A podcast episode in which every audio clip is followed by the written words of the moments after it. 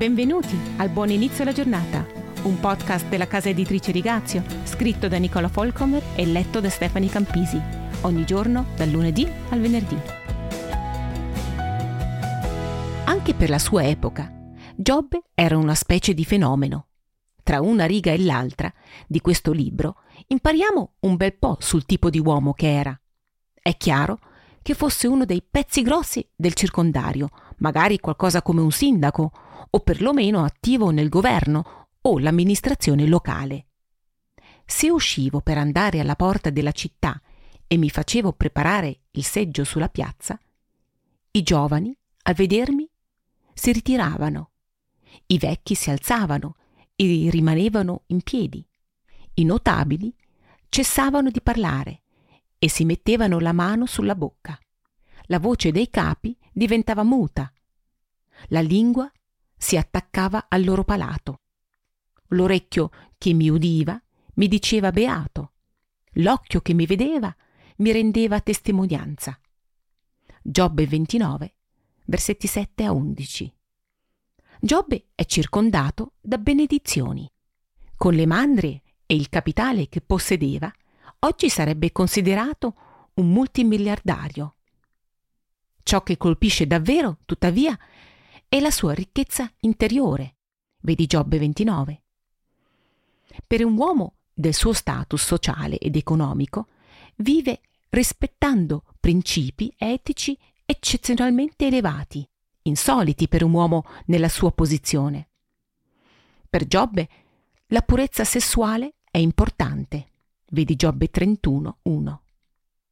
La sua generosità è leggendaria e si preoccupa perfino del benessere spirituale dei figli. Sembra non essere minimamente arrogante. Non c'è nulla che lo suggerisca. Non c'è la benché minima traccia di autocompiacimento. Nessuna pretesa, nessun orgoglio per i suoi grandi successi, perché salvavo il misero che gridava aiuto e l'orfano che non aveva chi lo soccorresse scendeva su di me la benedizione di chi stava per perire. Facevo esultare il cuore della vedova. La giustizia era il mio vestito e io il suo. La rettitudine era come il mio mantello e il mio turbante. Ero l'occhio del cieco, il piede dello zoppo.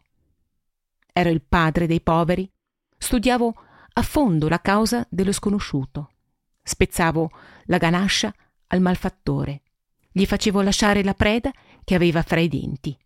Giobbe 29, versetti 12 a 17. Più mi guardo intorno nel mio ambiente e vedo ciò che il successo mondano può fare all'animo umano, anche tra i credenti, più mi stupisco di Giobbe, delle sue priorità, della sua sincerità, del suo sforzo di vedere il successo non come un diritto, ma come una responsabilità specialmente nei confronti dei poveri e degli svantaggiati nella società. Il suo essere leader, ma con spirito di servizio. Nessuno è troppo insignificante per lui. Il linguaggio che lui usa non è quello delle celebrità, del grande palcoscenico, di quelli che sembrano urlare Ma forse non sapete chi sono io. Ovviamente è troppo importante per avere a che fare con gente normale come voi. E noi? Che atteggiamento abbiamo? Non c'è da stupirsi che quest'uomo abbia fatto parlare di sé.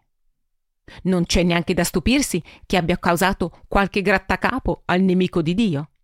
E con che conseguenze? Lo vedremo lunedì. Vi auguro un buon fine settimana.